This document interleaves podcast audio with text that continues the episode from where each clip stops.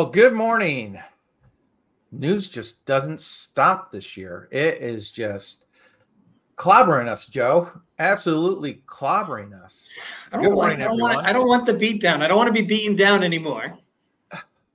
I'm trying to find some. I'm. I, I really am trying to find some uplifting news out there. It, it's not easy. Well, Nvidia. Nvidia's through the roof. How's that? There you go. you got Nvidia stock. Congratulations. You're doing great. Good morning, Brendan Rendo with the Holmes Orlando team, and joined as always by Joseph Dion. We got a lot of stuff going on. There's actually talk of higher interest rates from the Fed. We've got debt continuing to grow for for everyone in the United States. Um, we've still got a ton of trouble in the commercial um, commercial sector. So it's just everything's just coming together beautifully into the perfect oh. storm. Into the perfect storm. So let's hop in. And this one just kind of caught me a little off guard. This came out yesterday. Larry Sanders, who's a former Treasury Secretary, came out and said that he felt the next move of the Fed would actually be a rate increase. You shut your mouth. Nope, I can't. Look, you you keyword you, former, former. Yeah, former. Um, but you you look at it and you and you look at the items that he's looking at, and you could kind of say, yeah, if you're looking at these numbers and these numbers are correct, if they are correct. You know, we're kicked off January. CPI jumped 3.1%. PPI jumped 0.3%, you know, mm-hmm. well over the expected 0.1. Payroll went through the roofs with that new calculation that they have. And our GDP grew 3.3% versus 2. So he's kind of right in that if I'm the Fed and I'm looking to the whole point of raising interest rates is to slow down your economy, cool things off, yep. push your inflation, push your inflation down. When you get numbers like this, you feel you like you got to keep pushing it down. You got to keep pushing it down. Well, how do you keep pushing it down? You raise the rates. You, you, you actually have to raise the rates, and it's to me it's it's it's logical, but man, it just the feel that you it, it, it's two worlds out there right now. The feel you get is that everyone's hurting. Mm-hmm. I was I hopped on a Nextdoor yesterday um because you know that's everyone's favorite place to complain, and I felt bad for the person because she was talking about her rent going up and then her electric bill doubling, and yeah. she's like, I can't do this anymore. I don't know what to do. You know, we need the government to step in. And you know, my thought was, well, the government's the one who caused it in the first place. Why why would you look for the people who caused the problem to solve the problem? And it just well because it creates more dependency on the government. Wait, wait, I won't go down this road. Oh, I won't you know, go down this road. I'll keep quiet. I'll keep quiet. Yeah, I'll move the mic out of camera. Yeah, it's it's not like you know they they pumped ten trillion dollars into a system and didn't think they'd get any inflation. Mm-hmm. You know but you you feel their pain. You, you you really do. You're sitting there going i got you i got i get you every time i go to the grocery store these days. And you know how do you solve it? Well one you stop printing money and you you honestly at some point we've got to hold our governments accountable for what they spend you know because you, you look at it and this is released from the federal reserve this week Mm-hmm. And this is household debt and cre- and credit. In the past year, household debt has gone up 604 billion dollars. 604 billion dollars. Everyone's living off of credit cards. Everyone's living off of debt right now. And then you start looking at the delinquencies and what are you seeing?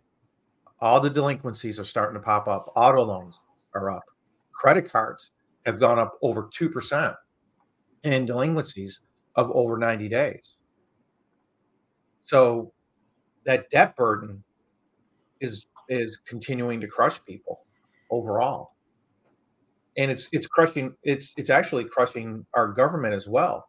There yeah. was a um an auction yesterday of uh 20 year bonds. Small mm-hmm. It was only about 18 billion dollars. And there's something that's called the tail. What the tail is is basically the government offers the bond at this interest rate. Okay. Yep. But then they sell at this interest rate. And the tail was actually three basis points higher than what they were they were offered at. So what does that mean? It means people don't want the bonds. So how do you have how do you actually get people to buy these things? You have to mm-hmm. increase the yield on them in order to get to get people to buy them, which means that you're actually pushing the price of the bond down. Which that's that's scary because as we went over last week, we've got over was it nine trillion to ten trillion dollars that has to be refinanced in the next in the next year of national debt. Mm-hmm. So if all this stuff all of a sudden we're trying to offer it at four percent, and people are saying, no, we actually don't feel real comfortable in the US being able to cover their debt, what's it going to do to the yields? Mm-hmm. push all the yields up. So we're going to, you know, will we see lower mortgage rates? No, we'll actually see end up seeing higher mortgage rates because all the yields for all this debt are going to have to be pushed up, and that's just that's just something that that you you really got to look at and think long long term down the road. I mean, I know China this week trying to infuse their system, get them themselves back back to life. They cut their interest rate, their their central bank rate a quarter of a point. Yeah.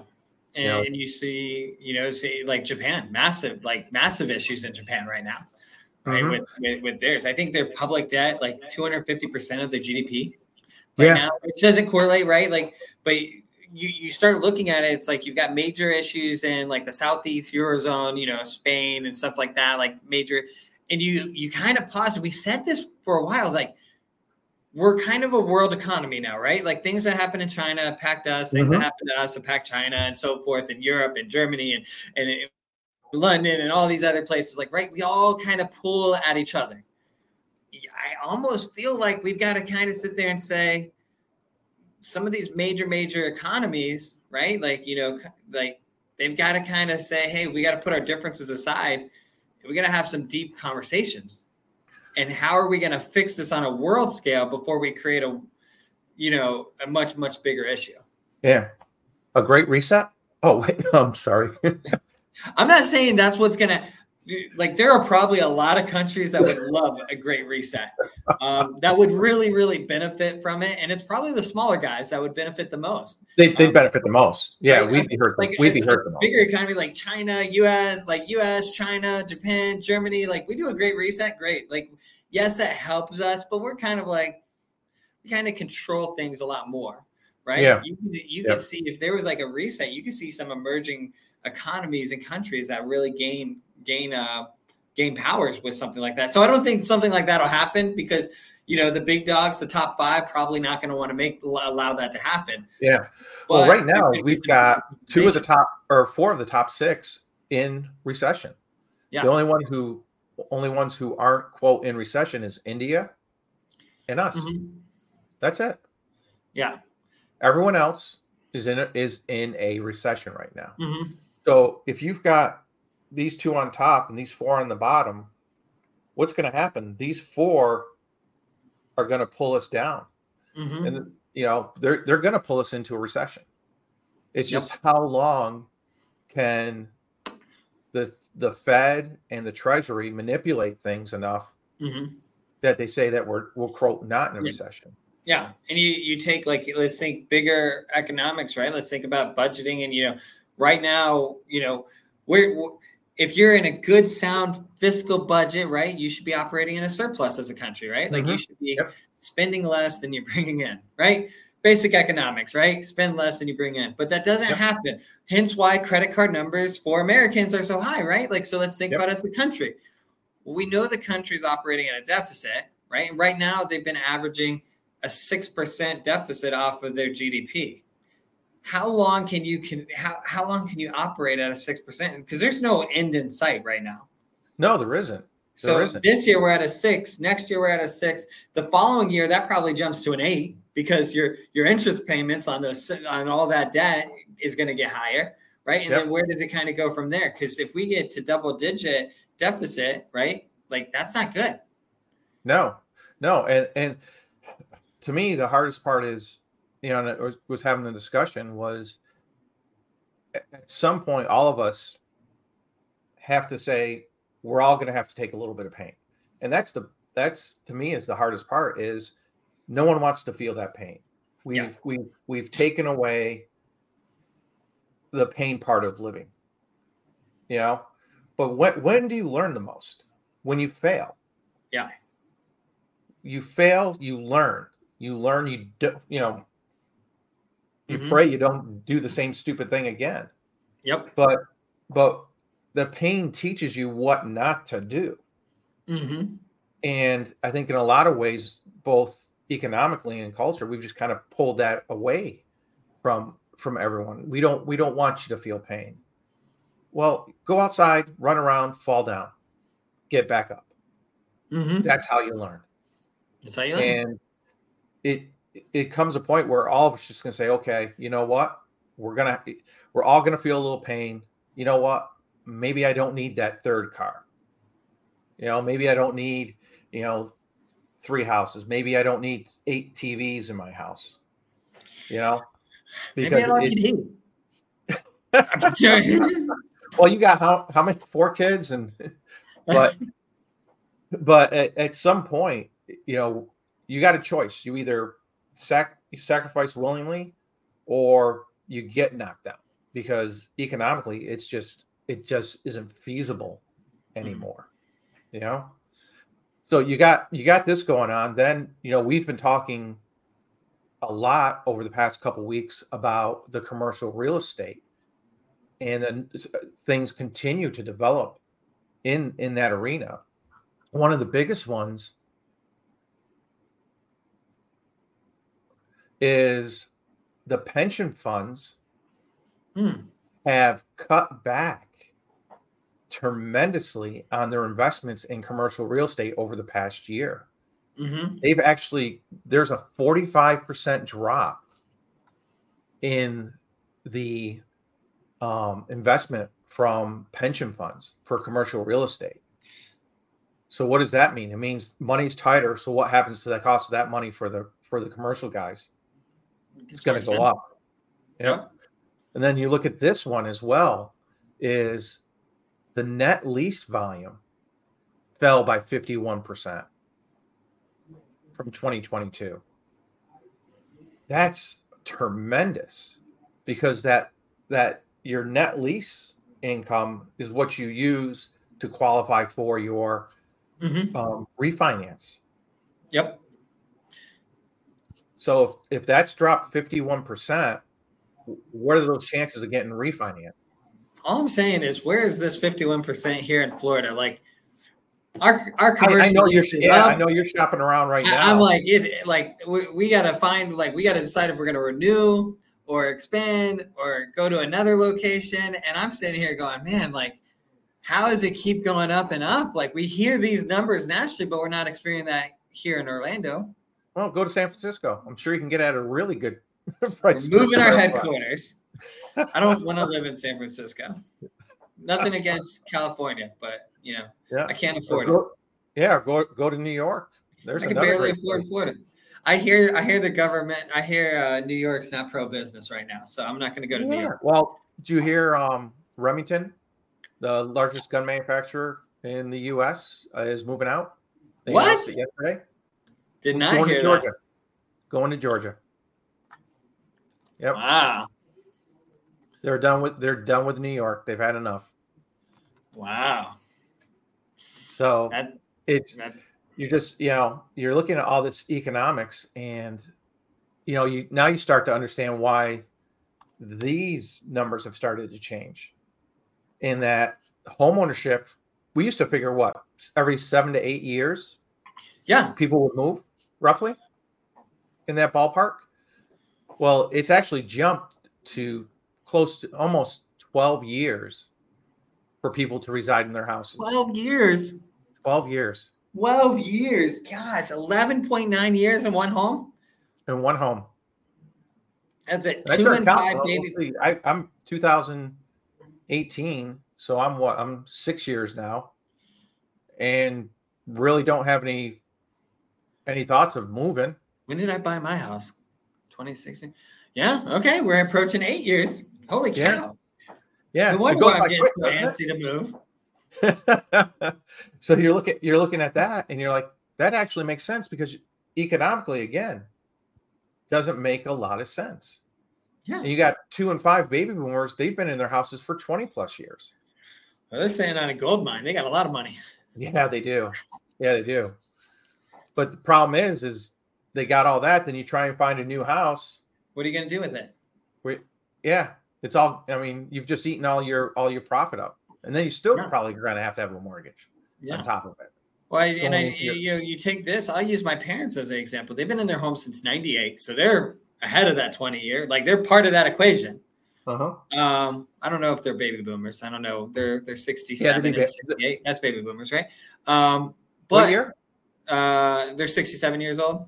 67, 68. Yes, yeah, they're baby boomers. Yes. They're they're right on the tail end, I think, right? Yeah. Um, but but but you go into that and and the reality is is you know they wanted to downsize they wanted to change homes but when i sat down and looked at everything with them and had a like a deep conversation i was like you've almost paid off your mortgage your mortgage is you know like like let's just be real they've got you know nearly a 2000 square foot 3-2 on a golf course it's nice all in taxes insurance everything mortgage payment $790 what How, what? i was like I was like, you guys can't afford to leave.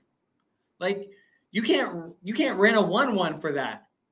And, oh and I'm not God. saying they would rent, but I was like, if you were to try to buy and buy something else, like you, it would be better off for you to sit there and say, you know what, I'm gonna hire. And like my mom was like, I want, I want a smaller house. It's too much to clean. I was like, it would be cheaper for you to hire a cleaner than to try to take your equity and buy something else and finance a little. Right? That's like, actually cheaper than living in an RV. Pretty much. Wow. Seven. Wow. Seven hundred. Isn't that wild? Isn't that nice? right. You know, I, I I feel pretty good that you know we're all in right now, like nineteen hundred nineteen dollars. You know, and I'm like, and when I when I look at the new payments for for my clients, and they're sitting at three thousand, thirty-two, thirty-five hundred dollars, I'm like, man, are we lucky? are we lucky we bought mm-hmm. when we did at the price that we did?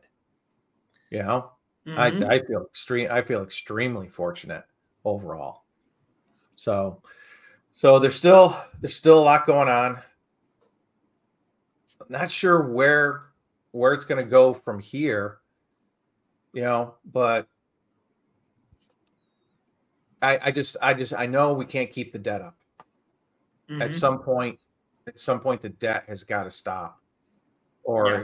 we're just we're just going to bury ourselves you know it's just going to become too too expensive for everybody to to even live anymore which is it's getting close to it overall well let's hop in and let's look at our numbers for the week in orlando we actually had a really nice jump um, we went from 274 to 414 the first nice week little pop yep which kind of makes sense because that's really the you know you figure the first week of January, people are mm-hmm. excited. It's the new year.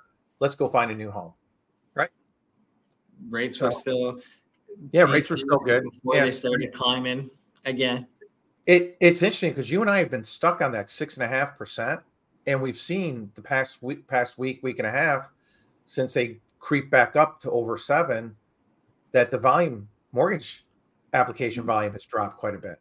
Yeah. It seems like that six and a half is really that sweet spot. Yeah. Know? I think it, like, I think year over year, we're down 11% year over year from in mortgage volume and down 10% week over week. Okay. Something like that. Yep. Yeah, and just people are just, you know, tight tightening their, you know, it's amazing how that just that little bit can make that much of a difference, but it does. It, it obviously is because we see it every week in the volume going up and down. and this was interesting that the median price, even though the volume went up, the median price decreased 7.4%. Mm. Interesting. So sellers are tightening a little bit. Yeah. You know, you know, inventory decreased just a hair. So we've been really pretty steady at that 5,400 home volume mm-hmm. for I think the, the past month. You know, we got we're coming into March. Usually mid March, end of March, you're gonna you start to see that volume pick up as people get ready for the spring season. Yep. Um, our condos are you know they're just holding steady at 115. I mean they're just they're not going anywhere, and we're got some interesting news this morning, but we got to confirm it all. We'll take care of that next week. But I got to tell you, I um I was working on a deal and it uh, killing me. But over here in the Springs in Longwood, mm-hmm. can you guess what the capital total capital contribution is to move into a condo over there? Oh gosh, it's the Springs, which the Springs is notoriously high all the time. I feel like anytime I talk about it, I don't know what, like two thousand dollars, thirty five hundred dollars, thirty five hundred dollars, and the capital contribution. Just for those that are, aren't don't know aren't aware, basically this is a fee that you pay at closing when you purchase. It's a one time expense when you move in, mm-hmm. but it's kind of just like, hey, you want to live here? Great. For the joy of living here, thirty five hundred dollars. Yep. They have the master, which is twenty one fifty five, and then the condo stub, HOA yep. is another two months, and the HOA fee is six hundred twenty five dollars. Oh so you're God. adding another thirteen hundred dollars on top of the twenty one fifty five. Wow! And I just I about fell over. I'm like, how do you? Not only how do you buy it, how do you sell it? Mm-hmm you know, because that's a serious, serious situation with a seller saying, "Look, if you want someone to move in here, you need to eat this or a good mm-hmm. portion of it, because otherwise it's prohibitive for people to move in." Yep. Uh, condo prices they decreased about ten percent, the median price, and our inventory just a hair up, you know, eleven percent. Then we hop into one of our favorite numbers, the original list to set um, to final list price. You know, we're holding steady at that 94% right now. And the million dollar homes actually actually came up a little bit. Okay. Uh, I think we are at 88% last week. We actually yeah. came back up to 93. So a little bit of recovery there.